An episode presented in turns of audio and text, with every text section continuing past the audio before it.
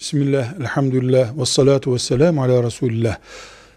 Namaz Allah'ın en büyük emri olan ibadettir. Namazın belli rükünleri yani parçaları vardır. Bunlara namazın farzları diyoruz. Bu farzlardan bir tanesi rükû farzıdır. Rükû Müslümanın namaz kılarken eğilip belini 90 derece duruma getirmesi demektir.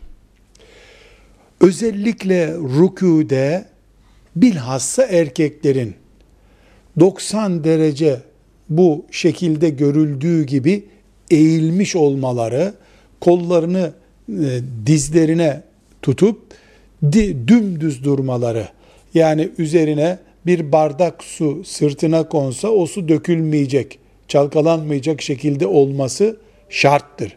Bir.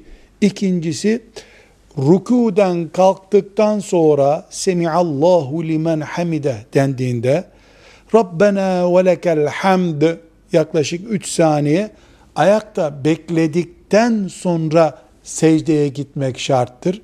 Çok önemli iki şey. Rükû tam 90 derece açı gibi olacak ve kalkınca Rabbena ve lekel hamd denecek kadar beklenecek buna tadili erkan diyoruz. Sadece Hanefi mezhebi alimleri kadınların fiziki yapıları itibariyle hamilelik dönemleri ve benzeri e, fiziki sıkıntıları olması durumunda rüküye onların bu şekilde değil de hafif biraz daha yani 90 dereceden daha yukarıda olacak şekilde gidebileceklerini söylemişlerdir. Velhamdülillahi Rabbil Alemin.